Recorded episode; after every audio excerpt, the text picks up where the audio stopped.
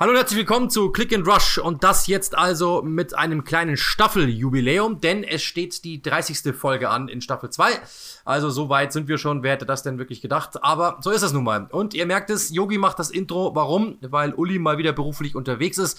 Deshalb äh, fällt die Folge also aus aufgrund von Protesten. Nein, natürlich nicht. Wir haben uns einen Gast geschnappt, beziehungsweise ich habe das getan, nämlich Chris McCarthy ist mal wieder unser Gast. Ähm, sehr beliebt, was ich immer höre. Also diese Folgen sind somit die äh, Fan-Favorites ähm, von 90plus.de und ähm, ja, quasi der dritte Beatle oder wie viel waren die? Ich weiß es ehrlich gesagt gar nicht.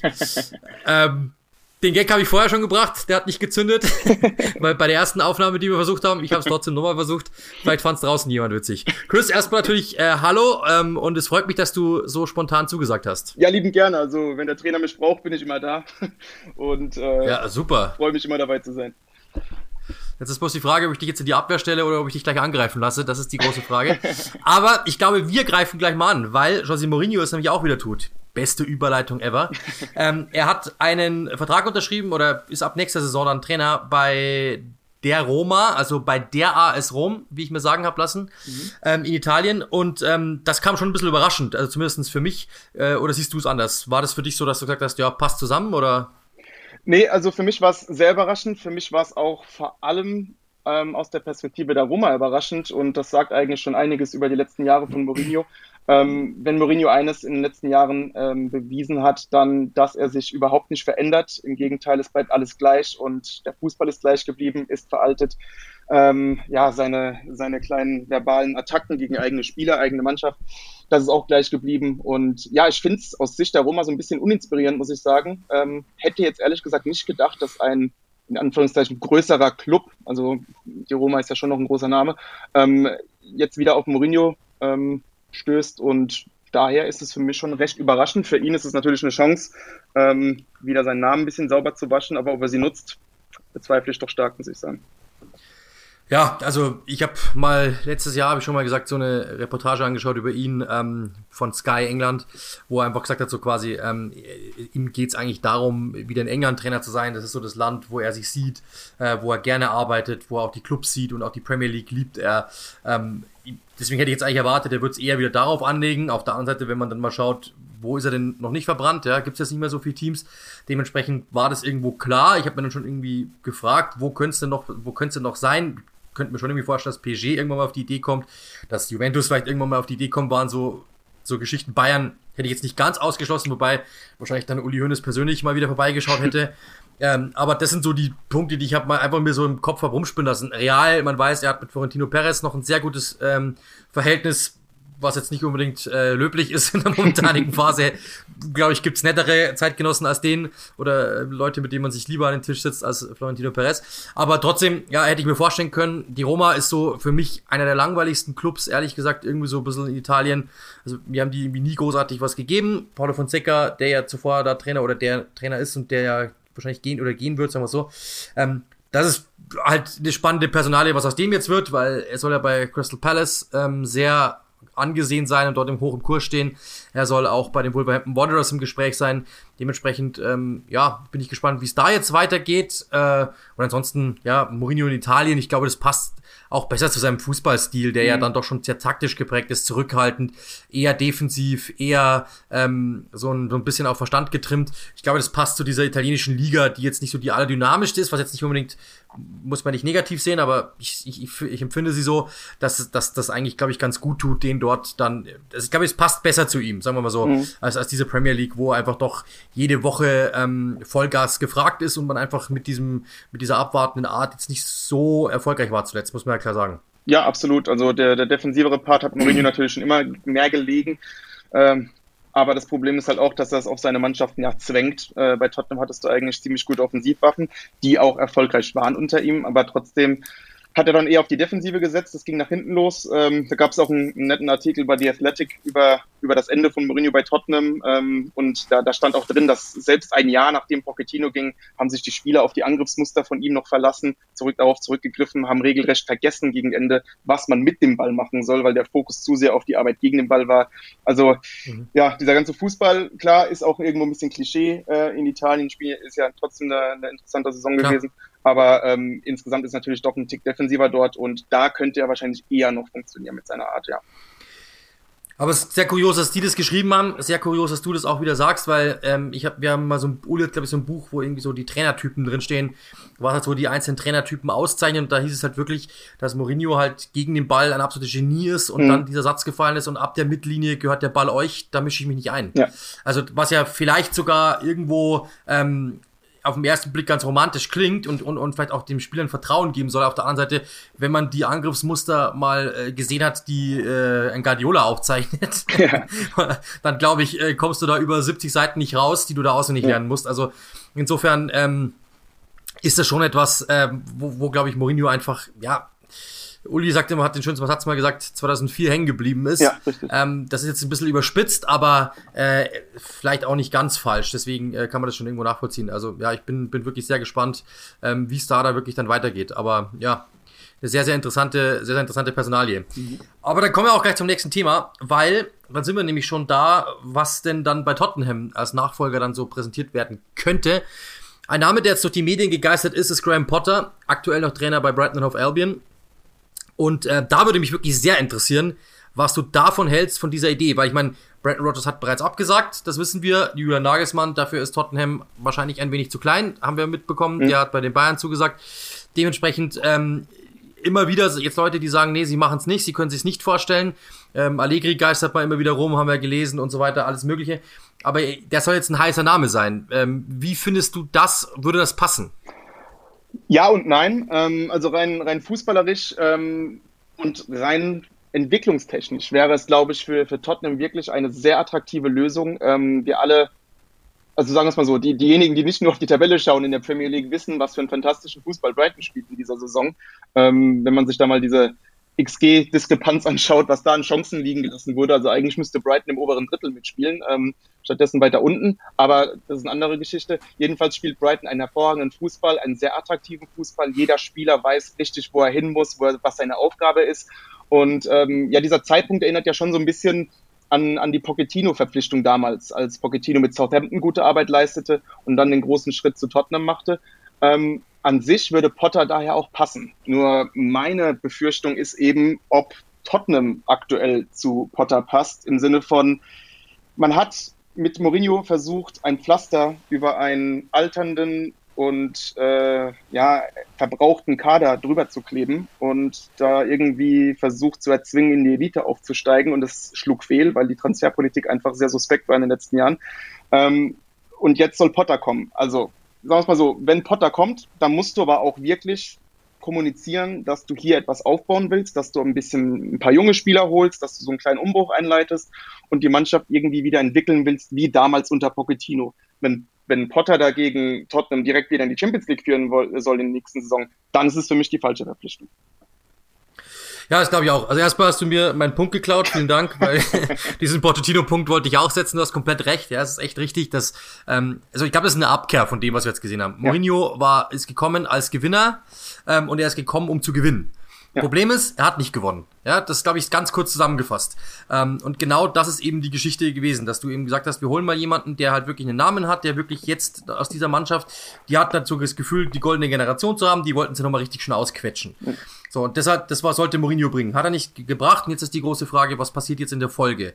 Deswegen ähm, ist es vielleicht, glaube ich, die Abkehr dazu. Dann hast du, dann weißt du jetzt, dass du einfach die großen äh, Trainer nicht angehen kannst, weil es einfach, ja, die, die werden dir nicht, nicht zusagen. Und das ist natürlich das große Problem, finanziell vielleicht nicht unbedingt Big Six zu sein, ja. momentan. Weil du hast das, das ist das, also wir haben das ja immer, ich habe das immer wieder gesagt und du, keiner weiß es wahrscheinlich besser als du.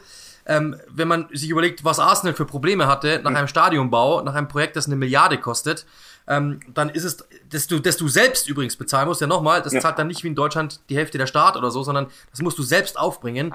Arsene Wenger hat mal gesagt, wir mussten pro Jahr 30 Millionen Transferüberschuss erwirtschaften, mhm. um dieses Stadion abbezahlen zu können.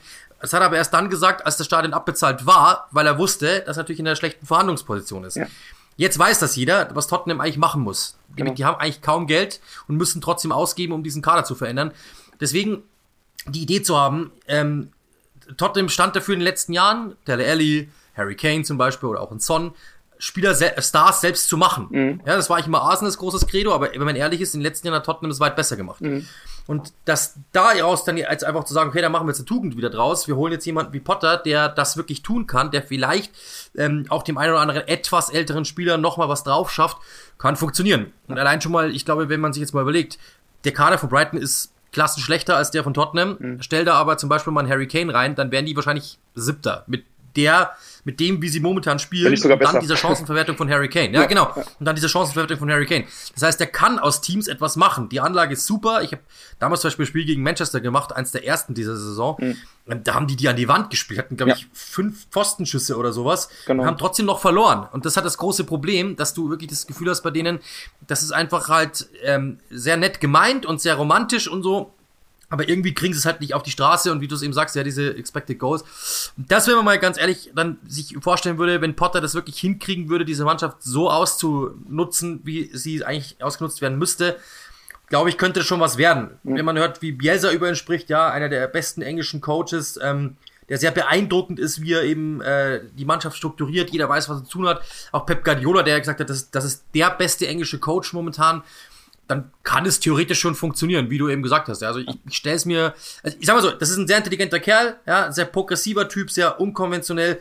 Der hat in Östersund die äh, Spieler sogar Theaterstücke aufführen äh, lassen, Songs aufnehmen lassen, einfach nur so ein bisschen ähm, aus dieser aus dieser Bubble rauszukommen und so den, den, den Verstand neu zu schärfen.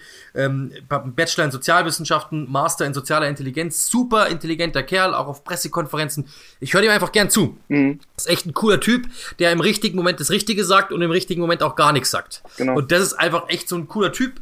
Ich kann mir sehr gut vorstellen, dass der irgendwann bei einem großen Club landet. Ich würde es mir echt wünschen wenn man es dann mal draufblickt, ja, Östersunds, dann Brighton, dann Tottenham, wo geht, was ist dann der nächste Schritt? Das ist ja echt so, als wenn du bei FIFA irgendwo anfängst, irgendwo und du arbeitest dich hoch.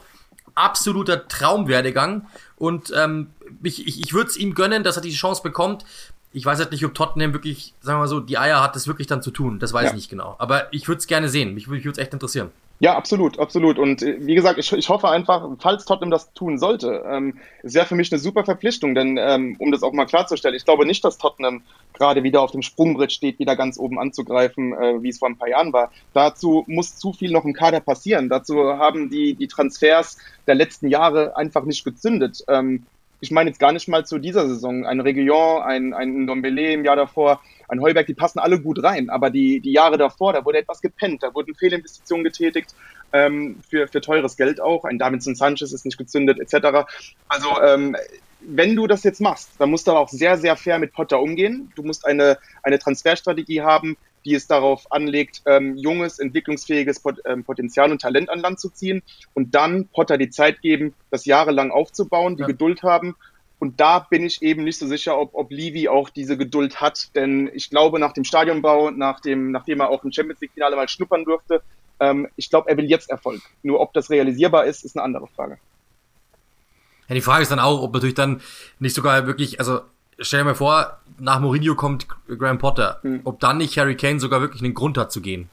Richtig. Weil ich meine, ja. ob der dann nicht sagt, du, dann nutze ich das einfach mal, weil ich habe jetzt keinen Bock da neu aufzubauen. Ich bin jetzt ja. in dem Alter, wo ich wirklich zeigen will, kann schon sein, dass du dann wirklich sagst, okay, dann, uh. Und ich glaube, davor hat natürlich Livia auch ein bisschen Angst, Absolut. dass er eben diese, also du bist jetzt von der goldenen Generation auf eine silbere downgegradet worden, aber du hast natürlich das Gefühl, nah an Gold wieder dran zu sein. Ja. Und ähm, das, glaube ich, ist äh, vielleicht die, vielleicht musst du manchmal auf Bronze zurückgehen, um dann irgendwie den Sprung wieder zu machen. Genau.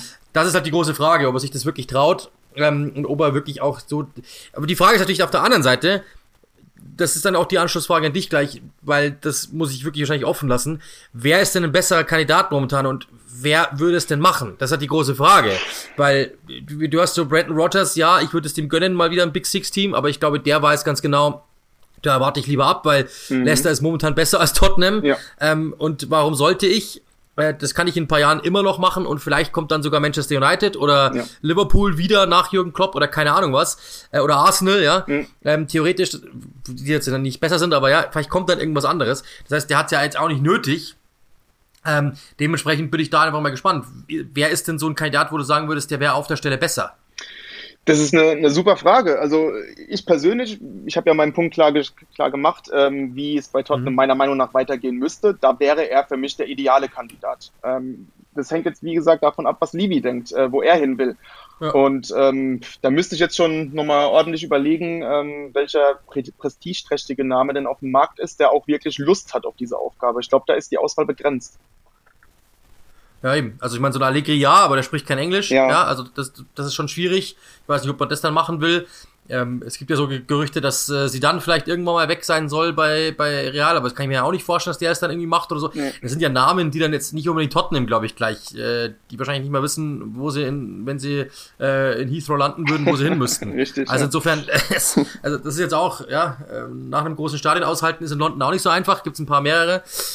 Also insofern ist es halt, ähm, ist es schon das Ding, dass ich jetzt nicht unbedingt wüsste, wer es machen sollte. Ja. Deswegen, ich glaube, dass man irgendwann mal zum Schluss kommen muss, dass man eben sagt, okay, ähm, man darf eben ich, es, es, es, hilft einfach nichts, wenn du sagst, ja, ich warte so lange, bis ich ein Model daten kann, mhm. wenn du halt das nicht hast, ja. Es ja. bringt nicht. Und ich glaube, dass du in dieser Situation einfach sagen müsstest, komm, wir machen das einfach. Ich glaube, wir geben jetzt zum Jungen mal die Chance, weil ich glaube, Potter hätte es drauf. Ja, auf jeden wenn Fall. du den so siehst und wie der arbeitet, wenn du dem das Vertrauen gibst, das ist ein cooler Typ. Ja, auf jeden ähm, Fall. Und vor allem, muss man auch sagen, einer der wenigen Engländer, die überhaupt hat wirklich momentan Potenzial irgendwie ausstrahlen. Richtig, absolut. Mir fällt noch ein, ein Rangnick wäre vielleicht eine interessante Option, da er auch jemand ist, der Stimmt, ja. nicht unbedingt mit den größten Namen arbeiten muss. Ähm, aber ob er darauf Lust hat, ist auch eine andere Frage. Ich weiß es nicht. Aber er scheint so auch der Typ zu sein, der sich gerne solchen Herausforderungen stellt, wenn man da jetzt auch an die, an die Geschichte mit Schalke denkt, wo er durchaus Interesse bei ihm war.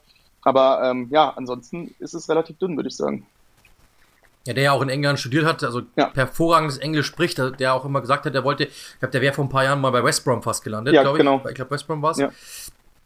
Also das kann ich mir schon auch vorstellen. Und dann gibt es natürlich so, dann gibt es natürlich wieder, da haben wir letztens, Uli und ich schon mal drüber gesprochen, einfach so ein paar Namen reingeworfen. Mein Jürgen Klinsmann ist da immer irgendwie im Gespräch, ja. Egal wie verbrannt der ist oder wie. Ja, aber Tottenham und Klinsmann ist einfach immer eine Geschichte, die wird irgendwann mal, bin ich mir ziemlich sicher, und wenn er bloß Berater wird oder sowas, ja. aber irgendwas kommt, also ich habe das irgendwie im Gefühl, irgendwas kommt da nochmal. Der Diver. Ähm, ich glaube, der ist, da, das kann, kann schon gut sein, ja, genau. Mal schauen, ob dann Tottenham auch in der Tabelle dived. Äh, mega Gag. Ja, okay. Aber dann haben wir das Thema auch abgehakt. Ich glaube, ähm, das war schon, ja, es ist wirklich interessant. Ich hoffe wirklich, dass der mal eine Chance bekommt bei einem großen Verein, weil das wäre wär ihm zu wünschen. Cooler mhm. Typ.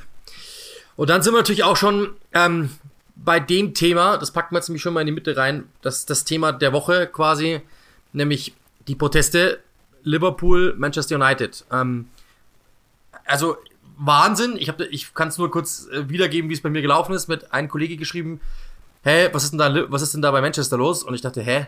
Und bin einfach ins Auto gestiegen, bin losgefahren, weil ich hätte es für Sky zusammenfassen müssen, das Spiel. Und als wir dann ankamen, standen schon alle irgendwie rum und haben irgendwie so in Kaffeelaune. Und ich dachte mir so, hä, was ist denn dem los? Was ist denn hier los? Ja, das Spiel wird wahrscheinlich abgesagt. Oh, okay, krass. Ähm, und dann sitzt du da und wartest einfach halt mal eine Stunde drauf, ob du dann eine Zusammenfassung machen darfst oder nicht total krank eigentlich. Und dann hast, siehst du halt diese Bilder da ständig einlaufen. Komplett wahnsinnig. Mhm. Ähm, Chris, natürlich erstens, wie hast du es wahrgenommen? Äh, erstmal vielleicht ist das natürlich die Anfangsfrage. Ja, also ähnlich wie du, so ein bisschen, ein bisschen verdutzt. Ähm, ich habe ehrlich gesagt so, so zu Punkt 17.30 den Fernseher angemacht. Äh, dann habe ich schon gemerkt, es stimmt was nicht. Ähm, direkt auf Twitter geschaut und äh, ja, dann hat man es ja direkt diese, diesen Schwall an Informationen, Videos, Bildern mitbekommen. Und ja, es war schon eine, eine heftige Sache. Also das das ist ja das erste Mal in der Geschichte der Premier League gewesen, dass ein Fanprotest einen Anpfiff verhindert. Und ähm, da sieht man aber auch, in welchen Zeiten wir gerade sind, was die Super League auch ausgelöst hat, obwohl sie gescheitert ist. Und ja, ich glaube, wir werden ja gleich darauf eingehen, ähm, ob es richtig war, ob es falsch war. Ähm, jedenfalls ja. war es natürlich ziemlich krass, dass die Fans natürlich auch noch ins Stadion eindringen konnten. War natürlich auch weniger Sicherheitspersonal da, denke ich mal, weil es ein Geisterspiel war. Ähm, und dann geriet das Ganze natürlich aus dem Ruder. Unschön war natürlich, dass Polizisten verletzt wurden, dass äh, Sachen ähm, zerstört wurden, Gegenstände zerstört wurden und das hat natürlich, äh, das war natürlich unnötig.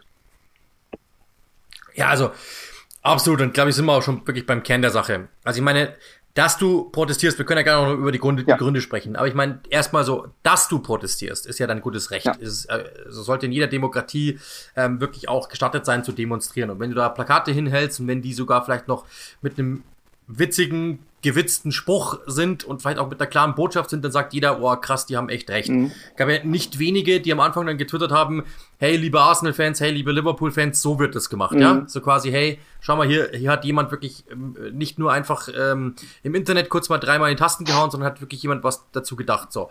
Und das ist eigentlich ein guter Ansatz. Äh, und dass die da stehen, finde ich jetzt auch gar nicht schlecht, aber dass du dann natürlich ein Stadion stürmst, dass du, weil einer hat doch die Eckfahne geklaut. Mhm dass du irgendwelche Leute verletzt, dass du Sachen kaputt machst, dass du in die, dass, dass, dass du in die Kabine eindringst, ja, mhm. ähm, dass du überhaupt in den Innenraum eindringst. Wieso, weshalb, sei jetzt mal dahingestellt, das wird mit Sicherheit noch aufgeklärt, ob da wirklich dann einfach jemand gesagt hat, kommt rein oder ob die über, überstürmt worden sind oder das ist dann noch eine andere Geschichte, aber also erstens mal, dass es möglich ist, ja, aber B, dass, du, dass du es dann auch durchziehst, weil, und dann sind wir eben beim, beim Punkt, den man ja wirklich sagen muss, Stellen wir uns mal vor, Chris, du und ich, wir sind seit drei, wir sind seit drei Jahren verheiratet miteinander, ja. Und ich, ich habe, ich habe Recht in, in, in einer Sache, aber ich brüll dich einfach an und beschimpfe dich. Dann ist egal, was ich sage und ob ich 15 Mal Recht habe, ähm, die Form schlägt einfach dann den Inhalt. Mhm. Du bist einfach dann total diskreditiert und du wirst sagen, Alter, selbst wenn du recht hast, so nicht. Ja, ja natürlich super, super Beispiel, weil genau so wird's nie kommen, aber, aber natürlich ist es so. Die, die Typen konnten in dem Moment, wo sie sich so verhalten haben, mit dieser Form ist alles dis diskreditiert, weil jeder hat nur darüber gesprochen, was waren denn das für Vollidioten. Mhm. Und das ist genau der Punkt. Die Botschaft, dass da irgendjemand ein Plakat hochhielt mit 50 plus 1, ja, was ja wirklich mal in England bahnbrechend ist. Mhm. Dass jemand über sowas nachdenkt. Ähm, das ist ja komplett untergegangen. Sondern es hieß ja nur noch, die, Chaoten. Und dann wird natürlich auch drauf geschaut, wer, sind, wer stand denn da? Ja. Das waren 14-Jährige. Die wussten gar nicht, wann die Glaciers übernommen haben, was damals passiert ist. Das hatten die ja gar nicht. Das ist einfach nur so gewesen, dass wahrscheinlich irgendeiner mitbekommen hat, hey, das sind 20 Leute, die demonstrieren. Ah, cool, da können wir Ärger machen, da kommen wir auch. Ja. Und dann stehen da halt plötzlich ein Mob von keine Ahnung wie vielen Leuten. Und das ist ja eh ein Lynchmob, glaube ich, hat Jamie Carragher gesagt das ist einfach zu krass dann. Und dann brauchst du dich auch nicht wundern, wenn deine, wenn deine Argumente nicht, nicht angenommen werden. Weil, wie gesagt, geh mal zu deinem Chef und, und sag, ich will gern mehr Geld. Du kannst hundertmal unterbezahlt sein und du kannst hundertmal Recht haben, es kann hundertmal in deinem Vertrag stehen. Wenn du den beschimpfst und wenn du dem sein äh, Büro kaputt äh, trittst, dann wird der nicht sagen, oh, da hast du aber recht. Super, ja, finde ich jetzt auch. Ja. Dann bist du raus, ganz einfach. Der sagt, also ganz ehrlich, ich will gar nichts mehr von dir. Und das ist halt eben genau der Punkt. Und deswegen egal wie, was, wo, ja, wir können über die Gründe gleich noch sprechen, was da falsch gelaufen ist, werden wir ja gleich tun. Ja. Aber allein das ist natürlich schon mal absolut, also das ist nicht kreditwürdig, egal wie, wann, wo. Das, das ist absolut richtig. Also die, die Art und Weise, die ging überhaupt nicht. Das war unnötig. Es ist auch irgendwie schade, weil es eine gute Gelegenheit war, ähm, nicht nur für den Club selbst, sondern für den gesamten englischen Fußball ähm, ein, gutes Zeichen zu setzen, wie du es gerade gesagt hast, mit 50 plus, plus 1 und Co. Ähm, ich denke, für Manchester United selbst hat es trotz der Umstände ein gewisses Signal gesendet, auch wenn es ähm, nicht sehr glücklich war, wie es passiert ist. Äh, wenn man sich dann noch Gary Neville und, und Roy Keane im Fernsehen anhört, die die ja die Proteste selbst natürlich ähm, für richtig hielten. Natürlich auch nicht die Art und Weise, klar. Aber die Proteste selbst, da werden wir auch gleich zu kommen, sind absolut Verständnis, äh, äh, verständlich und ähm, berechtigt irgendwo. Und ähm, es sind natürlich auch einfach Fans, die wütend geworden sind, ähm, die mit der Vereinsführung unzufrieden sind, was alles richtig ist. Ja, die Art und Weise macht es dann wieder ein bisschen kaputt. Ich glaube aber trotzdem, dass du damit ein bisschen einen gewissen Druck auf die Glazers ausüben kannst. Ähm, auf der anderen Seite wird es dem wahrscheinlich egal sein. Du, machst deinen Profit, äh, die Leute werden weiterhin Merchandise kaufen, werden weiterhin Tickets kaufen, gerade die im Ausland, wo der Markt natürlich enorm groß ist. Ähm, von daher, ja, bleibt abzuwarten, welche Wirkung das wirklich für den Club selbst hat. Aber, wie du gerade gesagt hast, klar, ähm, für, für den englischen Fußball selbst hast du da eine kleine Chance verpasst, weil, weil es doch sehr negativ wahrgenommen wurde. Und ähm, wenn jetzt alle Vereine mit Besitzern so ähm, friedlich protestieren würden in, in, den nächsten, in der nächsten Zeit, könntest du vielleicht gemeinsam da ein bisschen mehr, mehr erreichen. So musst du jetzt irgendwie versuchen, dein, ähm, dein Image wieder ein bisschen aufzusäubern. Ja, genau. Das ist halt eben der Punkt, ja, genau. Das, das, ist, das ist halt echt das. Ich meine, dass diese Glaciers natürlich ähm, umstritten sind, darüber brauchen wir nicht diskutieren. Ich habe damals mit Raphael Honigstein für eine Arbeit mal gesprochen. Das, das ging ja bei, beim Kauf schon los. Also du kaufst diesen Club für, ich glaube, eine Milliarde ungefähr. Und ähm, nimmst, lässt den Club dafür Schulden aufnehmen, quasi, dass du den Verein kaufst. Ja. Also du hast diese, du hast quasi den, den, den, den kompletten Kaufbetrag auf den Verein abgewälzt. Über irgend so ein Konstrukt, über irgendeine GmbH oder irgendwas, wie auch immer, aber auf jeden Fall, du hast das getan. Einen Kredit aufgenommen, dass quasi die Glaciers den Verein kaufen können. Das heißt, du hast, das ist, also, das musst du mal überlegen. Das wäre so, als wenn ich jetzt sagen würde, ich kaufe mir Sky und bezahle dafür nichts, sondern Sky bezahlt. Das ist ja komplett wahnsinnig. Ja.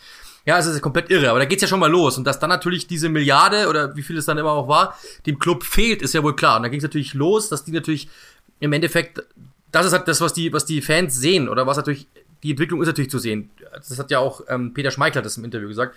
Ähm, als er damals da war, hatten sie das schönste Stadion, die schönste Trainingszentrum, die besten Spieler. Sie waren immer Minimum Champions League. Hier sind sie ja jetzt wahrscheinlich wieder, deswegen ist halt jetzt auch der Zeitpunkt jetzt nicht gerade der allerrichtigste.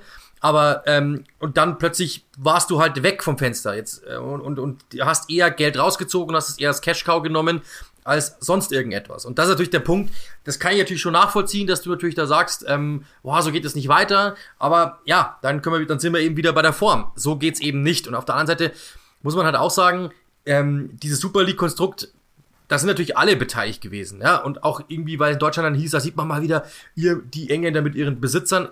Erstmal das ist ja der Punkt, den ihr wisst, aber in England hat jeder Club einen Besitzer. Ja. In der ersten, in der zweiten, in der dritten, in der vierten Liga. Ich habe mal mit einem aus dem Board von Portsmouth gesprochen, als die in die dritte Liga aufgestanden sind, aufgestiegen sind, hat der gesagt, ganz ehrlich, wir mussten uns sofort den Besitzer holen. Ich glaube, Mike Eisner wurde es dann ja, der von, der jetzt irgendwie bei, bei Disney, glaube ich, irgendwie mhm. drinsteckt, der, der gesagt hat, ey, wir mussten einen holen, weil wir konnten uns nicht mal die Gehälter der dritten Liga leisten. Mhm weil es nicht geht, einfach über eine Vereinsstruktur das hinzubekommen.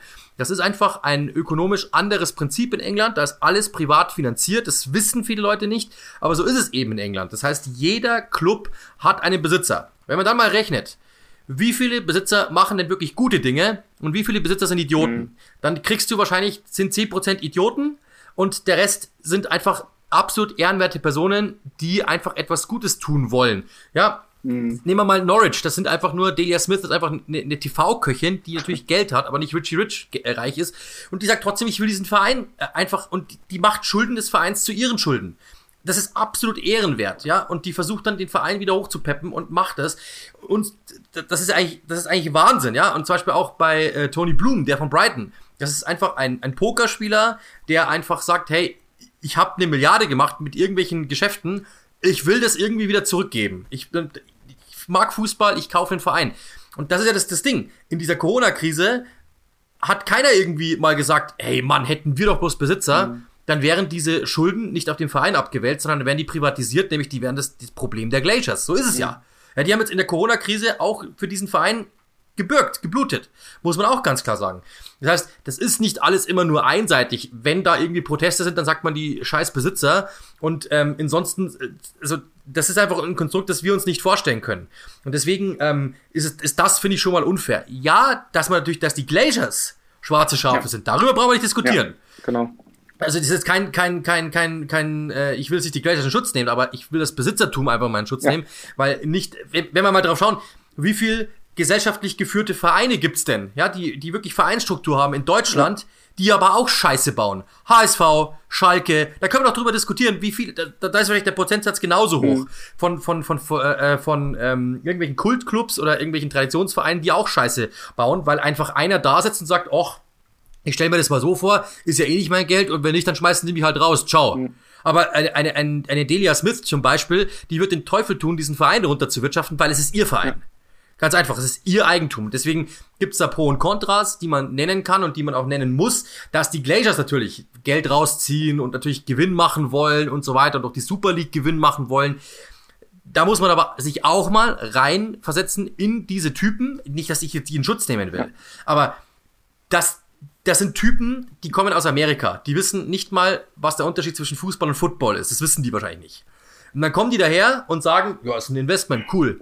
So, und wenn dann natürlich irgendjemand sagt, wollt ihr nicht einfach sowas machen wie eine Super League, das wäre sowas wie die NBA, nur in groß, dann sagen die natürlich nicht, nee, mit NBA können wir gar nichts anfangen, ja. mit so einem Konstrukt können wir gar nichts anfangen, sondern sagen natürlich, was? Und da gibt's auch noch mehr Geld dafür. Ja, wieso denn nicht? Ja. Weil die ja unser, die haben natürlich kein Traditionsempfinden. Ist ja ganz, ganz klar. Erklär mal einem Deutschen das amerikanische Basketball- oder Football-System mit Draft, mit äh, irgendwelchen College-Verpflichtungen, mit äh, äh, Salary Cap. Da sagt der Deutsche, was? Ja. Das kann ich ja überhaupt nichts mit anfangen. Und wie sollen die denn mit Tradition was anfangen? Weil die es einfach nicht kennen. Das gibt's da drüben einfach nicht. Und dementsprechend ist das irgendwo nachvollziehbar, wie es gelaufen ist. Deswegen will ich die aber nicht in Schutz nehmen. Dass das Pfeifen sind, brauchen wir überhaupt nicht diskutieren. Ja. Und dass, wenn ich den, wenn ich mir wünschen könnte, dass die sich am schnellsten Weg verbröseln, ähm, hätte ich auch ganz gerne, weil ich, es gibt wahrscheinlich keinen, der die irgendwie gut findet, weil die einfach im Endeffekt das Ganze als Investment sehen ähm, und sagen, wir wollen so viel Profit rausnehmen, wie es nur irgendwie geht, weil dieser Verein müsste eigentlich, das ist ja auch das Witzige, wenn man sich mal ansieht, was Bayern München verdient, Umsätze und so weiter, Barcelona, Real Madrid, Manchester United ist da die Nummer eins und trotzdem sind sie, was Transferausgaben betrifft und überhaupt Ausgaben betrifft, nicht die Nummer eins. Warum? Hm, warum wohl? Und das ist halt der große Punkt, wo wir eben sind.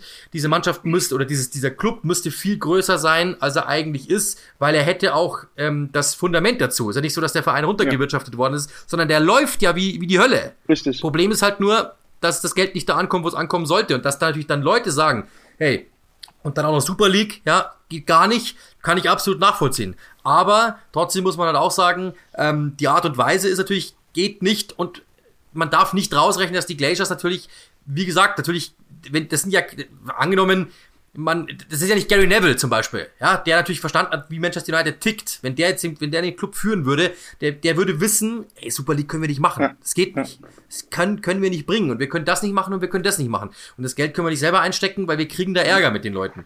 Der hat natürlich eine Feinfühligkeit. Das haben die Glazers nicht. Ja, das heißt jetzt nicht, dass ich das gut heiße. Ich habe es nur versucht, irgendwie einigermaßen zu erklären. Das sind trotzdem Ratten, die weg müssen. Mhm. Eindeutig.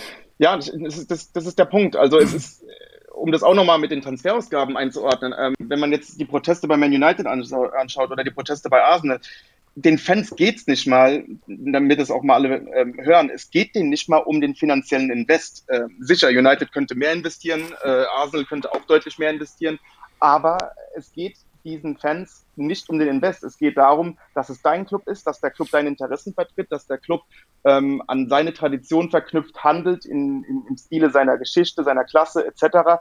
Denn es sind alles Traditionsvereine, die so ein bisschen zu einer Franchise verkommen. Und ähm, es geht nicht darum, dass du jetzt hier Geld reinsteckst. Ähm, es geht darum, dass bei Man United zum Beispiel das Geld blind reingesteckt wird, auch bei Arsenal zuletzt. Also du hast bei Man United ähm, da entscheidet jemand über Transfers, der eigentlich ein Banker ist. Also mit, mit Ed Woodward, der jetzt natürlich durch die Super League raus ist, aber da hat jemand über Transfers entschieden, der nicht wirklich die Kompetenz dazu hat. Und das gleiche ist auch bei Arsenal der Fall. Ja, sie hätten mehr investieren können die letzten Jahre, aber wenn man sich dann die Transferausgaben anguckt, das ist schon ordentlich. Also sie waren jetzt nicht unten im unteren Mittelfeld der Tabelle, äh, was die Ausgaben angeht, sondern schon im oberen Drittel. Und es geht aber darum, wer die Entscheidungen trägt, wie er sie trägt und aus welchen Gründen er sie trägt und nicht durch irgendwelche Bekanntschaften, nicht, dass er irgendwie ja einfach nur von den Besitzern irgendwie installiert wird, so wie bei Woodward, weil er einfach ein Freund der Familie ist. Also das sind die Sachen, die die Fans stören. Sie wollen, dass es ihr Fußballverein ist, der sportlich handelt und ähm, ja, es, es geht nicht darum, dass jetzt diese beiden Vereine wollen, dass jetzt hier die Scheichs anrollen und hier Milliarden investieren. Das ganz und gar nicht. Ja, genau. Weil, also da, da ist ja Ursache und Wirkung, glaube ich, auch mal wieder verwechselt, ja. weil ich meine, die haben ja nicht nur, sondern es lag ja schon so viel im Argen, dass eigentlich klar war, dass die das irgendwann mal versuchen würden, äh, irgendwie auf die Straße zu gehen und mal, da, die wollen einfach die Typen loswerden, ja, ja? Genau. Und das kann man ja vielleicht sogar irgendwo nachvollziehen, dass wenn man einfach sagt, hey, ganz, ich, also, ich kann das verstehen. Absolut. Dass wenn man eben sagt, hey, ich liebe diesen Verein und ich, stelle ihn mir so und so vor. Und das ist halt eben genau der Punkt. Du musst halt immer wissen, ähm, dass du, was dir da gerade gehört. Und wenn du natürlich sagst, äh, ich kaufe mir jetzt dummes Beispiel, ja, ich kaufe mir jetzt BMW und ich sage, ich baue vorne die Nieren weg, sondern ich mache einfach, äh, das Auto soll jetzt ausschauen wie im Golf, dann sagen natürlich alle Traditionalisten, die diese, diese, diese Firma lieben oder die Fans von diesem Auto sind, sagen, du hast sie nicht alle. Ja. Das ist ja die komplette DNA ist ja weg. Und genau. das ist ja genau, du musst ja wissen, was kaufst du dir. Du, also, das ist halt das, das große Problem, dass, dass wenn da jemand einfach ähm, nicht mitdenkt und einfach nur sagt, ja, wir machen jetzt einfach eine Franchise draus, wie du sagst. Ja. Und dann kommt natürlich ein Punkt, den ich glaub, schon glaube, die Leute haben einfach auch gesehen, dass jetzt also, die haben ja gesehen, was für eine, ich glaube, das ist vielleicht sogar der erste Anfang ist. Weil wir haben ja, gesehen, was, der, was die Fans für eine Macht haben in puncto Super League. Genau. Die haben das Internet gestürmt, da ist keiner ist aufgestanden. Genau. Keiner ist aufgestanden, sondern oder weniger, ja. ja. Sondern es hat, es hat gereicht, einfach dreimal die Taste zu hauen, pro Person einmal. Und ähm, dann insgesamt einfach so, einen, so eine Aufruhr zu erzeugen, dass die Leute gesagt haben, oh, wir müssen innerhalb von drei Tagen diese Super League abblasen. Ein Produkt, das ja. neun Jahre vorbereitet worden ist. Richtig. Und, ähm, und dass da natürlich jemand kommt und sagt, ähm, warte mal kurz, wenn die die Super League abblasen, was ist denn, wenn die vom Stadion auftauchen und genau. gegen die Gladiators protestieren? Ja. Kann es nicht sein, dass dann der vielleicht auch sagt so und so, weil das geht ja auch wieder durch die, durch die Medien. Sagt der eine oder andere sagt auch so und so und der eine oder andere sagt auch so und so. Versuchen können wir es ja mal. Und ich glaube, dass das jetzt eben ein Punkt ist. Vielleicht ist das nicht das letzte Mal, dass wir sowas gesehen haben. Absolut. Ich glaube, das könnte jetzt eine, eine Dynamik annehmen, die auch ähm, einfach positiv für den Fußball in England sein könnte. Ähm, es bleibt abzuwarten, ob die Glazers, ob die Krönkes äh, sich davon ja, beeindrucken lassen. Denn am Endeffekt werden sie einfach auf, aufs Konto schauen und wenn die Fans gleich viel ausgeben, der Verein immer noch genug Geld äh, rausspringen lässt, dann warum sollten sie dann aussteigen? Die sitzen drüben in den USA, denen ist egal, ob jetzt die Leute vom Stadion stehen, wenn das Geld stimmt. Aber trotzdem, es könnte den Druck geben und es könnte eine Dynamik annehmen und ähm, ich glaube, die Super League äh, hat sich da hat da wirklich eine, die gegenteilige Wirkung erzeugt, dass Fans jetzt einfach endgültig genug haben von dem Ganzen und sie werden jetzt protestieren und das wird jetzt weitergehen und äh, ich, ich wollte nur noch auf einen, einen Banner hinweisen beim, beim, bei Man United am Wochenende. Ähm, wie gesagt, die Art und Weise war unschön, aber ich fand es sehr romantisch schön irgendwie, ähm, dass das Spiel abgesagt wurde und dann ein Fan da stand mit einem Banner, auf dem stand, wir entscheiden, wann ihr spielt. Ähm, Klar, mit der Gewalt etc. musste nicht sein, aber es fand ich, es war trotzdem ein sehr, sehr ähm, bedeutungsvolles Symbol irgendwie, denn es geht hier letztendlich um die Fans und die Fans machen den Sport zu diesem Besonderen, auch in England. Und ähm, man sollte mal darauf achten, was die Fans wollen, denn ansonsten könnte das Ganze irgendwann komplett nach hinten losgehen. Ja, das ist absolut der Punkt. Du, das, das habe ich ja mit du letztens auch darüber diskutiert, als wir haben auch mal, wir fragen ja zum Beispiel immer wieder Leute an für den Podcast oder auch so, ja, du versuchst mal ein Interview zu bekommen oder wie auch immer. Und ich sage das immer wieder, sobald die Leute eigentlich, also solange die Leute ähm, immer in Lohn und Brot sind, ja, ja. Ähm, sagen die, ach nee, sorry, ich habe keine Zeit und das ist nicht so mein Ding und bla bla. Und dann ist sehr, sehr witzig, was, was dann passiert, wenn diese Trainer, oder diese, in dem Moment war es ein Trainer, den wir angefragt haben, wenn diese, wenn diese Trainer dann irgendwann mal nicht mehr in, in Lohn und Brot mhm. sind, dann schreiben die dich an, kann ich bitte mal in eurem Podcast auftreten? Haben wir auch schon erlebt. und das ist nämlich genau der, ja, das ist ja, das ist ja genau das Ding. Solange du in diesem System Fußball bist, denkst du, du dir kann nichts passieren. Ja. Weil du hast Millionen auf dem Konto und jeder kennt dich auf der Straße. Super. Aber sobald du raus bist, merkst du, dass du ein Mensch bist und dass du sterblich ja. bist. Und ich glaube, das müssen sich die Leute einfach mehr mal äh, nachdenken, für wen die das machen. Genau. Weil ich sage das auch immer wieder, ich, wenn ich mich auf ein Spiel vorbereite, dann bereite ich mich nicht darauf vor, was ich lustig finde, sondern ich denke mir, der Zuschauer hat ein Recht zu erfahren, das und das und das. Genau. Und das und das und das. Und deswegen lese ich das nochmal, weil der Zuschauer muss ja wissen, so und so und so. Und ich mache das nicht, um irgendwie jeder Job von uns ist irgendwo Dienstleistung. Auch die sind Dienstleister, ob sie das checken oder nicht. Genau. Das ist natürlich immer noch Sport, klar, aber es ist auch eine Dienstleistung gegenüber dem Fan. Und wenn du natürlich am Fan vorbeiregierst, machen wir es ganz plump. Wenn du aus Bayern München sagst, wir treten nächstes Jahr in Schwarz-Gelb auf, will ich sehen, was passiert. Ja. Dann ist dein Stadion nämlich leer. Es reicht nur eine Farbänderung und das Stadion ist leer. Ja. Und dementsprechend, du musst immer noch wissen, für wen du das Ganze machst. Und wenn du das nicht peilst, ich habe das letztens in einem Spiel eh gesagt, ich finde, das ist perfekt gesagt, Fußball ist für die Fans ja. und nicht für die, nicht für die Bosse. Nicht für die Bosse. Genau. Die sind quasi natürlich Vermittler und die sind eingesetzt, um das Ganze zu verwalten und sind irgendwo eingesetzt, sind im Endeffekt auf eine andere, fünf andere Ebenen, klar, aber sie sind Volksvertreter um fünf Ecken. Mhm. Sie sollen das tun, was dieser Verein will. Und du kannst zehntausendmal sagen, das bringt mehr Geld, wenn wir das so und so machen. Wenn die Fans das nicht tragen, hast du Pech gehabt. Ja. Ganz einfach, weil dann, dann gibt's nämlich auch kein Geld mehr, weil dann schaut dein Verein keiner mehr an. Ja. So ist es. Ja.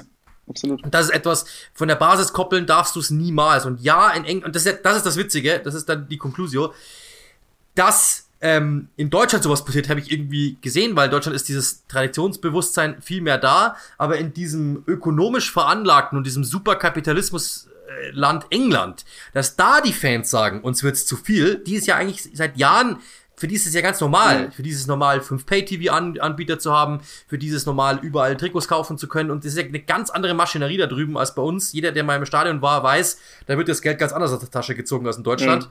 Ähm, das ist, ähm, dass die aufstehen, das sagt wirklich viel, weil die sind natürlich auf der einen Seite könnte man sagen, die sind leidgeplagter als wir. Ja. Auf der anderen Seite kann man auch sagen, ähm, die sind so gewohnt, dass die, dass die vor lauter Bäumen den Wald gar nicht sehen und dass die dann sagen, uns jetzt reicht's jetzt mal, das finde ich wirklich bemerkenswert. Das muss man wirklich sagen. Absolut, absolut. Ja, und es zeigt einfach, was für eine Macht die da haben. Und ähm, wie gesagt, wenn jetzt die, wenn das Ganze jetzt eine Dynamik annimmt, ähm, es ist auch irgendwo, positiv, sage ich mal, für die Agenda, ähm, dass es bei am FC Arsenal ähm, nicht so sonderlich gut läuft. Das ist bei United, klar, sind jetzt Zweiter, aber insgesamt die letzten Jahre waren frustrierend. Dieses Jahr war man auch nicht wirklich in der Nähe der Meisterschaft, wenn wir ehrlich sind. Ähm, das kommt natürlich der Agenda ähm, entgegen und ähm, ist vielleicht dann auch Glück im Unglück, äh, dass die Vereine gerade nicht in ihrer besten Position sind und äh, daher natürlich noch mehr aufgebrachte Fans auf ihren Seiten haben und ähm, dass das dann nicht mehr so ein, ein bequemes Invest wird für die, für die ähm, Besitzer. Genau, aber nochmal abschließend, also wir sind, äh, das natürlich, also die Form geht nicht, ja. Gewalt geht nicht ähm, und natürlich auch, ähm, wir wollen die Glazers auch nicht in Schutz nehmen. Ja, ich habe bloß erklärt, warum halt einfach das System ein anderes ist. Nicht, dass jetzt irgendjemand denkt, ich will die Glazers in Schutz nehmen. Das sind mit Sicherheit keine guten Besitzer. Ja. Aber man muss auch sagen, es gibt trotzdem, glaube ich, auch noch weit schlimmere. Also ich meine zum Beispiel so ein Mike Ashley oder sowas ist nochmal weit, weit wilder, ja. weil der ja wirklich Geld rauszieht aus dem Club und wirklich einfach nur versucht, richtig über den Club Geld zu machen und den zu verscherbeln und einfach jetzt mittlerweile ja einfach nur links liegen lässt. Und das ist halt einfach noch viel schlimmer als das, was die Glazers machen, die ja zumindest nochmal ein finanzielles Interesse haben, insofern, dass der Club finanziell laufen soll. Und dann kann es dem Club sportlich auch nicht katastrophal gehen. Also das, das geht ja dann mit einher. Dass die natürlich jetzt andere, dass die natürlich jetzt nicht das sportliche Interesse an erster Stelle haben, ist ja dann schon der das ist schon die ist schon die Bruchstelle. Ja, aber trotzdem ist es halt so, dass die es gibt schlimmere, trotzdem sind die natürlich in Noten, also Note fünfmal Minimum. Darüber glaube ich brauchen wir nicht diskutieren. Genau, aber dann sind wir eigentlich schon bei einem Thema, das du angesprochen hast und da sind wir eigentlich schon wieder fast in derselben Ecke. Du hast nämlich äh, Stan Grönke angesprochen, Besitzer von Arsenal, der ein Angebot bekommen hat oder Angebot bekommen soll, demnächst von aktuellen Spotify-Besitzer, also diesem Streamingdienst. Ähm, keine Werbung für diesen Streamingdienst, denn ich habe ähm, einen anderen Anbieter äh, abonniert. Deswegen liebe Grüße. Ich, ich, ich bin Tidal-Nutzer, ich weiß nicht, ob das jemand kennt, aber ähm, äh, Jetzt können wir auch gerne mal fragen, was du nutzt. Sag bloß, du bist Spotify-Nutzer. Ich bin Spotify-Nutzer und ich höre jetzt die ganze Zeit ähm, rauf und ab die ganzen Werbungen, damit äh, Mr. Eck noch ein bisschen mehr Kohle für die Übernahme Okay, das heißt, man kann Arsenal dann ab nächster Saison vielleicht streamen. Genau. Nein, Schmarrn. Also das, das Thema ist, ähm, ich glaube, er hat sich auch äh, tatkräftige Unterstützung geholt von ehemaligen Spielern. Genau. Ich glaube, David Dennis Bergkamp soll auch im Boot sitzen. Mori und, ähm, und Genau. Und ähm, da ist natürlich die große Frage: ähm, A, glaubst du, dass es passiert und wäre das gut für den Verein? Ja, das ist immer so eine Frage. Also ähm, zur ersten Frage: ich glaube, es wird sehr, sehr schwer. Ähm, die, die Krönkes, da sind wir ja eben beim Thema bei den Lasers gewesen, äh, für die ist es ein sicheres Invest. Der, der Club macht, äh, bringt ihm Geld. Ähm, und daran hat sich nicht viel geändert. Äh, Im Gegenteil, man erhofft sich jetzt nach der Coronavirus-Krise, ähm, dass das Ganze wieder einen schönen Boom bekommt. Man erhofft sich, dass es sportlich demnächst wieder besser läuft, etc. etc. Also ähm, das ist das eine. Aber auf der anderen Seite, klar, man ist man, man schließt nur so lange einen Verkauf aus, bis man es nicht mehr tut. Das hört sich jetzt blöd an, aber wenn jetzt ähm, ein, ein, ein krasses Angebot auf den Tisch kommt, ähm, werden sich die Krönke des Krönkes das vielleicht auch überlegen. Es gibt ein paar Medien, die berichten, sie schließen es kategorisch aus. Es gibt andere, die sagen, sie würden es eventuell für eine Summe im Bereich von zwei bis drei Milliarden in Betracht ziehen. Ähm, bleibt abzuwarten. Also auch hier gilt, momentan hat das Ganze bei Arsenal eine krasse Dynamik angenommen, was die Fans angeht, was die Aufstände angeht. Also ähm, da weht schon ein heftiger Wind äh, in Richtung USA. Und darüber hinaus ist es natürlich auch clever von Eck, dass er sich Thierry Henry, Dennis Bergkamp und Patrick Vieira, also absolute Vereinslegenden, äh, ins Boot geholt hat. Und ähm, jetzt bleibt es natürlich abzuwarten, ob alles so wirklich ist, wie Eck das sagt. Ähm, er scheint das Richtige zu wollen. Er bezeichnet sich selbst als Fan. Der will, dass der Verein wieder in die richtige Richtung gelenkt wird ähm, und möchte, was auch löblich ist, sich die, die, die Club-Expertise dieser ehemaligen Spieler mit einholen. Und ja, Thierry Henry hat am Montag bei Sky gesagt, ähm, dass man Daniel Eck glauben soll, dass er ähm, aufrichtig ist, äh, was das Ganze angeht und ähm, dass man hier auf jeden Fall die Fans einbeziehen will. Man hat auch sogar schon den Arsenal Supporters Trust eingeschaltet. Die haben auch heute ein Statement abgegeben, dass die Gespräche mit, mit äh, Eck, Henri und Co. sehr positiv waren. Ähm, man möchte die Fans wieder mehr integrieren in die Vereinsabläufe. Ähm, und ja, das ist das, was alles abhanden gegangen ist in den letzten Jahren und äh, weshalb der, der, Verein nach dem Abgang von Wenger auch so krass in die Schieflage gekommen ist. Ob es passiert, wie gesagt, kann ich wirklich nicht sagen. Ähm, ich glaube, ich, ja, man weiß es erst, wenn es soweit ist ähm, und ob wirklich Taten folgen, aber wenn man dann sieht, was Henri und Co. sagen, dann ist es schon die richtige Richtung. Also ich denke, es wäre gut für den Verein, ähm, wenn diejenigen das übernehmen. Aber wie gesagt, es hört sich immer toll an, äh, wenn man Werbung für sich selbst macht, etc. Man sagt natürlich nur das Richtige, das ist auch wahr. Aber ähm, Henri Bergkamp, Viera, da weiß man, dass ähm, die den Verein wirklich im Herzen tragen, dass es ihnen wehtut, was mit dem Verein passiert. Das hat Henri schon vor einiger Zeit gesagt. Deswegen würde ich mal behaupten, dass es besser für den Verein wäre. Ganz einfach, weil man dann wieder die Identität, die DNA, wie Henri das gesagt hat, wieder schaffen könnte. Und das ist ja eigentlich das, was die Fans wollen. Es geht nicht nur um Erfolg, es geht nicht um Transferaufgaben etc. Man möchte seinen Verein mit seinen Werten wieder haben.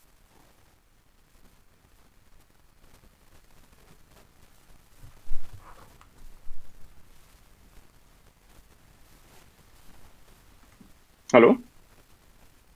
Ja, jetzt höre ich dich wieder. Ah, gut. Du warst du kurz weg. Okay. Achso. Ja, genau. Also ja. Ich, du, hast komplett, du hast komplett recht. Ja, sehe ich genauso. Also ich glaube, dass ähm, Daniel, äh, Daniel Eck ist 38, muss man sich mal überlegen. Ist, glaube ich, ein Schwede, ja. oder, wenn mich ja. alles täuscht.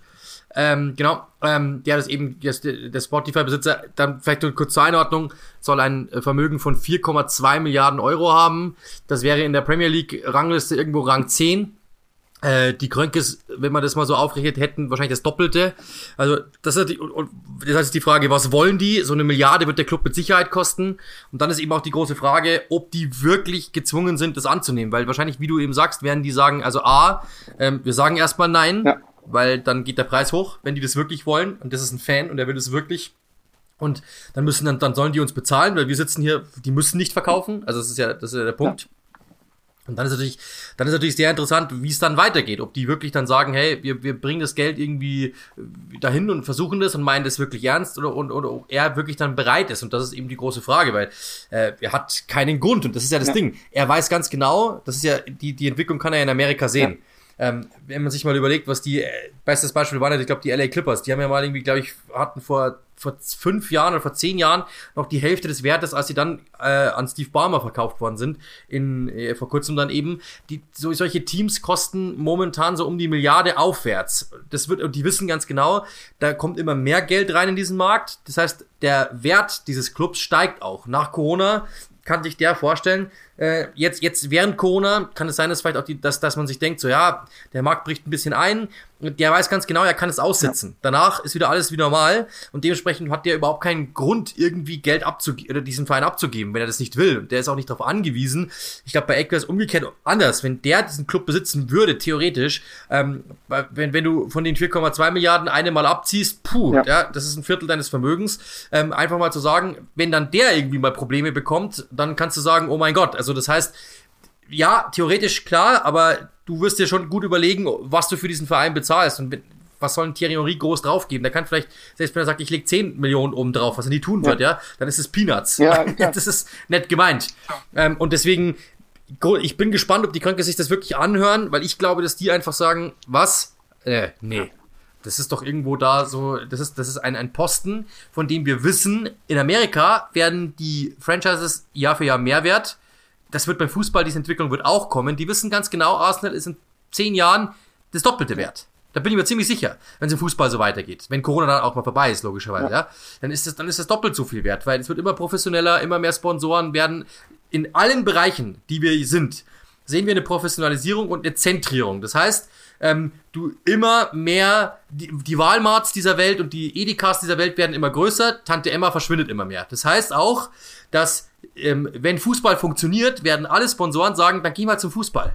Weil ich brauche jetzt nicht mehr zum Eishockey zu gehen, weil das wird immer weniger, Fußball wird immer größer, dann gehen wir doch da auch hin, wo die meisten Leute zuschauen. Mhm. Und deswegen, glaube ich, wird dieser, das kannst du in allem dann nehmen, ja, ob dann Stadien werden größer und so weiter. Ich glaube, dass es schon so sein wird. Auch die, sieht man, wie die Rechte explodieren und so, äh, was das alles kostet und was eben äh, Sponsorings kosten, dann eben Super League und so, ja, was Champions League, wie viel Geld da jetzt reinkommt und so. Das heißt, der weiß ganz genau, dieser Verein ist in zehn Jahren das Doppelte wert. Warum sollte der das jetzt verkaufen? Ja. Das, diese Entwicklung sieht man überall auf der Welt. Der weiß ganz genau, dass Arsenal und dementsprechend muss Daniel Eck schon wirklich etwas, etwas vorbringen. Und vielleicht da, ja, da sind wir dann wieder bei dem Punkt, wenn dann irgendwann mal die Arsenal-Fans auf die Barrikaden gehen und irgendwie vorm Stadion stehen, wohl, wohl behütet bitte und gesittet bitte, dann kann es schon sein, dass der vielleicht irgendwann mal sagt, wisst ihr was, den Schmarrn tue ich genau. mir nicht an, weil ja, das ist ein Investment, aber da hängen ein paar Leute dran.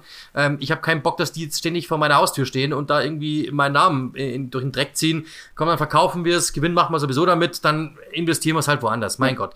Das kann theoretisch schon sein. Aber dass er jetzt, wenn es jetzt eine, nur eine Aktie wäre, ja, wo keine Fans dran hängen würden und keine Emotionen dran hängen würden, glaube ich, würde das nicht verkaufen. Bin ich mir fast sicher. Das glaube ich auch. Wie gesagt, also da, da muss schon noch einiges passieren. Da muss auch ein gutes Gebot auf den Tisch kommen. Also der Telegraph hat irgendwas erzählt von, ähm, dass ähm, man sich etwas im Bereich von über zwei Milliarden bis drei Milliarden anhören würde und äh, Daniel Eck das auch zusammenstellen könne. Er hat angekündigt, dass er die Gelder für ein gutes Gebot zusammengestellt hat. Also wie gesagt, man muss jetzt einfach abwarten. Das ist natürlich auch eine Pokerpartie zwischen beiden Seiten. Ähm, es wird natürlich, es wird sich in die Länge ziehen. Also es ist, das ist etwas, das wird nicht von heute auf morgen entschieden. Gegen Ende der Woche soll das erste Gebot eintrudeln und da werden wir sehen, ob die Krönkes sich das überhaupt ansehen äh, beziehungsweise anhören und äh, dann geht's weiter. Also es wird auf jeden Fall spannend. Tendenz ist für mich eher, dass es bei, bei Krönke bleibt, aber ich würde nichts ausschließen, sagen wir mal so. Ja, glaube ich, kannst du auch wirklich nicht. Aber es wird wirklich sehr spannend, weil ähm, da sind wir eben auch wieder bei dem Punkt, die Krönke sind jetzt auch irgendwie, ähm, sind ja eher, sind ja, sind schon Bremsklotz in diesem Verein, das muss man schon auch sagen aber die sind jetzt auch nicht katastrophal. Und äh, ich habe zum Beispiel, wir haben ja mit Per Mertesacker auch mal gesprochen, der auch gesagt hat, ähm, dass, dass jetzt, wo, äh, wo ähm, man eben merkt, dass, dass sie jetzt wirklich auch die, die Kontrolle des Vereins haben, alleine quasi, dass sie schon auch mehr machen und dass sie jetzt auch wirklich versuchen, ähm, dort eben reinzukommen. Ich glaube, äh, dann eben mit dem Abgang von Usmanov ähm, hat man schon gemerkt, dass diese, dass, dass sie sich jetzt mehr committen in den Verein und auch irgendwie das Gefühl haben, mehr machen zu wollen und zu müssen. Und er sagt, dass eigentlich ähm, die schon coole Besitzer sind, so quasi. Ähm, dass sie sich halt nicht groß einmischen. Aber ich glaube, dass was bei Arsenal auch wieder mitschwingt, das ist der Punkt, dass der eine oder andere Fan, ich will jetzt keinen kritisieren, ja, aber dass der eine oder andere Fan halt die Zusammenhänge vielleicht einfach wirklich denkt, die Besitzer machen zu wenig, weil sonst wäre Arsenal ja noch immer Meister. Ja.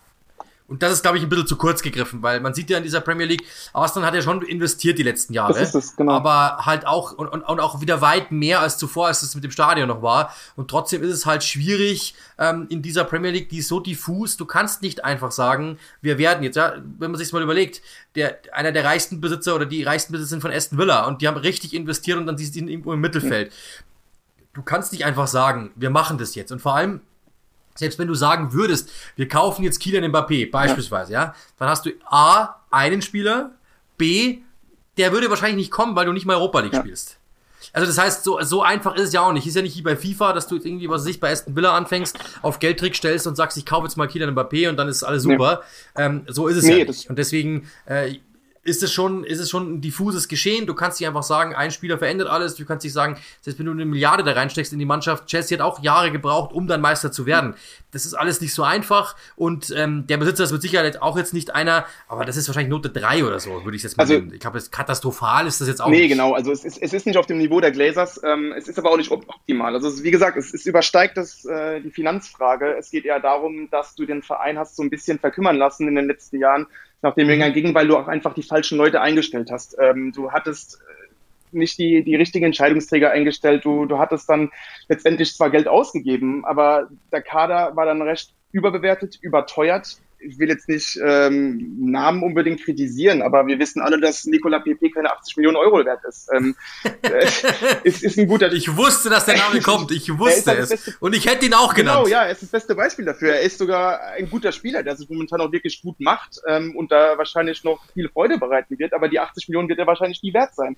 Und das ist ein bestes Beispiel dafür, was falsch läuft im Verein. Du hast einen unbalancierten Kader, du hast einen äh, limitierten Kader und äh, hast aber trotzdem noch diese Historie und die Ambitionen von früher. Und äh, wie gesagt, es hat nichts nur mit Geld zu tun, das hat damit zu tun, dass die Besitzer sich ähm, dementsprechend die Zeit nehmen, sich alles anzuhören, die Fans anzuhören und zu begreifen, was du tun musst, damit die Werte des Vereins aufrechterhalten werden, damit die richtigen Entscheidungen getroffen werden, damit die Strategie von früher wieder aufgegriffen wird. Und klar, es hat schon unter Wenger angefangen, ähm, dass es bergab ging, einfach weil vieles nicht mehr ganz zeitgemäß war. Aber auf der anderen Seite ist durch Wenger einfach dieser ganz, ganz große Brocken an Identität und Philosophie und Vision abhanden gegangen. Und dann hast du einen Salehi gehabt, der äh, einfach nur seinen Lieblingsagenten hat, wenn es um die Transferfragen geht und sich von denen auch noch ein bisschen hat ausbeuten lassen. Äh, das ist natürlich dann keine Transferstrategie. Und jetzt ist man vielleicht auf einem etwas ja. besseren Weg mit, mit Edu, Äh, die letzten Transfers, letzten Sommer besser gesagt, waren dann schon ganz ordentlich, aber du hast halt irgendwo auch einen Scherbenhaufen. Und egal wer da der Trainer ist, das wird jetzt erstmal etwas brauchen, diese Mannschaft den richtigen Weg zu führen. Und wenn du dann nicht die, die Besitzer hast, die wirklich verstehen, um was es geht im Verein und was die Strategie sein soll, die Philosophie sein soll, weil sie den Sport einfach nicht genug verstehen, ähm, dann wird das natürlich immer sehr schwer sein. Ja, absolut. Aber jetzt, also ich bin gespannt, ob es so passiert. Ich glaube, dass so die ersten Stimmen, die ich gehört habe und die ersten Reaktionen, die ich gehört habe von den Krönkes, ist ja eher so quasi, wer seid denn ihr überhaupt? Ja, ja. Also so, so wirkt es irgendwie. Bei dem gehört Walmart, dem gehört, ähm, dem gehören die Los Angeles Rams, die Colorado Rapids, Colorado Avalanche gehören ja. dem. Also der hat äh, sämtliche Immobilienfirmen ich glaube, dass der sich einfach denkt so, hä, du willst da irgendwie ein Auto aus meiner Garage, ich habe aber 20, was willst du denn überhaupt? Wer bist du denn überhaupt? Ja. Und der peilt, glaube ich, gar nicht, wie, wie wichtig dem das ist. Und ich glaube, dass das eher so ist, so quasi, hey, mit dir setze ich mich gar nicht hin, so wirkt es irgendwie. Mhm. So quasi, hä, das ist, äh, ich habe hier meine Strategie und das ist ein Ding, das ich da in der Garage habe. Ich habe äh, das wohl zusammengestellt, diese Garage, und ich entscheide, ob ich das verkaufe und dann suche ich mir jemanden äh, im Zweifel, aber das entscheidest nicht du, so wirkt es irgendwie ja. ein bisschen. Und deswegen, ich glaube, dass dem, das ist, das ist das Lustige, dass der ja wirklich, wirklich gar nicht peilt, mit wie viel, das, das sagen wir mal so, dass der gar nicht peilt, dass überhaupt jemand mit Emotionen an sowas rangehen ja. kann. Weil für den ist es, wenn, für einen Fan, ja, wenn ich jetzt sagen würde, ich hätte drei Milliarden am Konto, ähm, für mich wäre das natürlich was anderes, weil ich natürlich peile und das ist ja für mich Fan, ja. Genau. Ähm, und, und, und irgendwie was Besonderes und nicht irgendwie im Sinne von, ja, das ist einfach so ein, so ein Investitionsgut. Ich glaube, dass der, also da muss wirklich was kommen, was, was Zahlen übersteigt, um den Typen wirklich, äh, oder sagen wir so, dass eine Zahl kommen, die seine Vorstellung übersteigt, ja, so rum genau. ist richtig, damit der wirklich weich wird, weil alles andere, ich glaube, für das ist der eiskalt nicht zu ja, haben. Weil das ist einfach ein, das ist einfach ein Finanzier, in Anführungszeichen. Zahl, äh, wie heißt das schön immer? FU Pay Me. Ja, genau. Der Rest ist dem, ist, ist, der Rest ist dem egal. Richtig.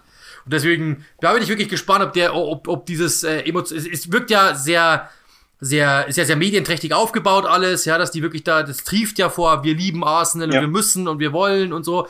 Und vor, da muss man auch mal sagen, selbst wenn der Fan ist, ja, ähm, der ist A, nicht äh, das ist ein großer Fisch mit Sicherheit, alles klar, also das ist ein reicher Mann, aber er ist nicht der größte Fisch in der Liga, das ist mal Punkt ja. eins. Äh, da musst du mit diesen großen Fischen erstmal spielen, Punkt zwei. Und du wirst, der, das ist auch jemand, ähm, der, wenn man sich mal die Geschichte von Spotify anschaut, ähm, die ja auch also die ja wirklich auch alles versuchen, um irgendwie an Geld zu kommen und da ja auch wirklich Probleme haben und auch wirklich kritisch von der Musikindustrie äh, begutachtet werden und natürlich auch die Künstler im Endeffekt ja. ausbeuten, weil das ist der der Streamingdienst, der den Künstlern am wenigsten zahlt. Deswegen bin ich übrigens auch mitunter kein Nutzer dieses, dieses, dieses Streamingdienstes, weil man einfach davon überhaupt nichts hat als Künstler, mhm. sondern nur er daran verdient. Ähm, und dementsprechend ist es auch so, also der wird auch, der weiß, worauf ich hinaus will, ist, das ist auch jemand, der Zahlen im Blick Klar. hat. Und nur weil jetzt da jemand ist, der sich erstmal hinstellt und sagt, ich bin Arsenal-Fan und ich habe drei Trikots, ja. das kann der gern sagen. Aber der wird mit Sicherheit auch auf sein Konto schauen und dann nicht sagen, ach, jetzt holen wir mal Mbappé und jetzt holen wir mal den und jetzt versuchen wir mal das und das und das machen wir und da gehen wir 80 Millionen aus, sondern der wird A, erstmal merken, wie teuer es ist, einen Fußballverein zu mhm. haben. Punkt eins. B, wie teuer Transfers sind, C, wie teuer Gehälter sind und D, wie groß die Konkurrenz mhm. ist, ja, um einen Spieler. Und dementsprechend, ich glaube, dass der Arsenal-Fan sich da erstmal denkt, dann kommt, dann äh, regnet's Manna. Mhm. Ich glaube nicht, dass das so ist. Also bin ich mir das, ziemlich das, sicher. Also ja, es kann sein, dass es besser wird und da hat die wenigstens jemand Interesse und ich glaube, das wird dem einen oder anderen Arsenal-Fan schon reichen. Aber ähm, also dass danach dann äh, Promised Land ausbricht, das glaube ich Nein, nicht. da gebe ich dir recht. Also Wunderdinge dürfte man davon nicht erwarten. Ich glaube, es geht vor allem darum, dass du ja, dass du eben diese drei, drei Invincibles äh, mit, mit, mit Henri, Bergkamp und Viera an Boot ja. hast, die einfach auch äh, sehr viel Strahlkraft haben und wo man auch irgendwie, man weiß nicht, ob es naiv ist, aber wo, wo sehr viele Fans natürlich auch eine gewisse Hoffnung reinsetzen, dass die sich jetzt nicht für jeden hier ähm, stark machen würden, sozusagen. Ne? Dass, dass, dass, dass derjenige dann schon eine klare Vision verfolgt, die auch ähm, auch dem Verein etwas bringt. Klar, dass das Eck da auch ähm, persönliche Vorteile rausziehen will, ist, ist, selbstverständlich. Das, ist, das geht jedem Besitzer so. Aber ähm, wenn du dann siehst, dass, dass Henri hat ähm, bei Sky angesprochen, dass man so eine Art äh, Golden Share ein, einfügen will, ähm, das ist dann wieder eine sehr interessante Sache. Da geht es darum, dass man möchte, dass die Fans mehr Macht haben und ähm, bei Entscheidungen der Besitzer widersprechen und ein Veto einlegen kann. Also das sind alle schon so Schritte, die man da auch im Blick hat. Es geht gar nicht mal darum, dass du von heute auf morgen wieder unschlagbar Meister wirst, sondern es geht einfach darum, dass du so ein bisschen zu deinen Werten zurückfindest und ähm, dass die Vereine sich mit der Strategie und der Vision des Vereins wieder identifizieren können. Ja, Absolut. Also deswegen sehr interessant. Ja. Ähm, Finde ich es aber, wie gesagt, also nicht, dass, nicht, dass man dann danach jetzt glaubt, danach sind sie wieder invincible nee, genau. oder so, sondern das wird auch dann trotzdem Zeit brauchen. Ja, ja. dass jemand, der hat wenigstens, und ich glaube, das hilft ja schon mal, jemanden, der sich wirklich drum kümmert und der wirklich sagt, hey, wie sieht's denn aus? Und wir wollen und auch mit den Fans, die wieder ins Boot nimmt. Und das ist ja, glaube ich, dann auch die Erkenntnis, die wir aus, aus dieser Super League-Geschichte dann genau. ziehen können die Fans sind einfach wichtig, ja. Das ist, das, das trieft, ich weiß, das trieft und das ist, äh, das ist schon so schleimig, dass man ausrutscht. Aber es ist halt wirklich genau mhm. so, ja. Ohne die Fans geht's einfach nicht, weil du kannst hundertmal Autos bauen, wenn sie keiner kauft, dann baust du nicht mehr lange ja. Autos. Und das ist da halt genau dasselbe. Du kannst zehn super Mannschaften hinstellen, ähm, wenn die keiner anschaut, dann ist es halt so, ja. Ähm, selbst, selbst, selbst zum Beispiel so Konstrukte wie RB Leipzig, die kann es auch nur noch geben, weil die Fans es halt irgendwann mal angenommen Richtig. haben in der Region. Wenn da keiner hinschauen würde, dann brauchst du nicht Bundesliga spielen, weil dann sagt da irgendwann der Investor auch, für was machen wir das ja. überhaupt? Also das ist halt der Punkt. Und dementsprechend ähm, ist, das, ist es halt etwas, du, das, das muss, gehört mit dazu und dementsprechend sind wir mal gespannt, wie es dann genau. ausgeht. Und dann sind wir eigentlich auch schon durch. Ja. Chris. es hat mir sehr viel Spaß gemacht. Das ist jetzt eine Stunde, die wir gemacht haben. Es hat mir sehr viel Spaß gemacht. Vielen Dank, dass du spontan eingesprungen bist. Ich glaube, es war eine volle äh, Stunde. Ich glaube, viel, viel Sekunden sind nicht frei, wo wir nicht reden. Äh, aber es war auch sehr inhaltsvoll. Äh, hat mir echt sehr viel Spaß gemacht. Das Thema mit Arsenal wollten wir letzte Woche eigentlich schon machen, haben es echt vergessen. Ähm, und deswegen haben wir es jetzt einmal nochmal eingebaut und du, der bei Arsenal, der wirklich komplett drinsteckt, ähm, mit wem sollten wir es mehr besprechen als mit dir. Deshalb vielen, vielen Dank, dass du dir Zeit genommen hast. Es hat mir wieder mal sehr viel Freude gemacht.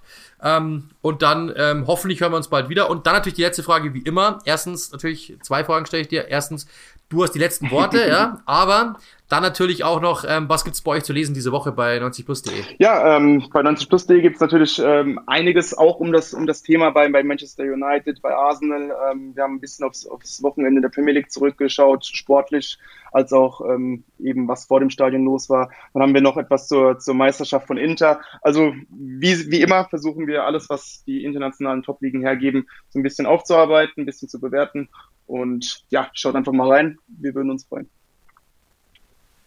Genau, kann ich nur empfehlen. Und dann darfst du wirklich die letzten Worte sagen, weil sonst äh, widersprechen wir selbst. ja, vielen Dank für die Einladung. Wie gesagt, ich bin immer, immer sehr gerne dabei, auch wenn Uli Hebel dann mal nicht ran darf. Aber ja, ich hoffe, die Folge war gut und bis zum nächsten Mal.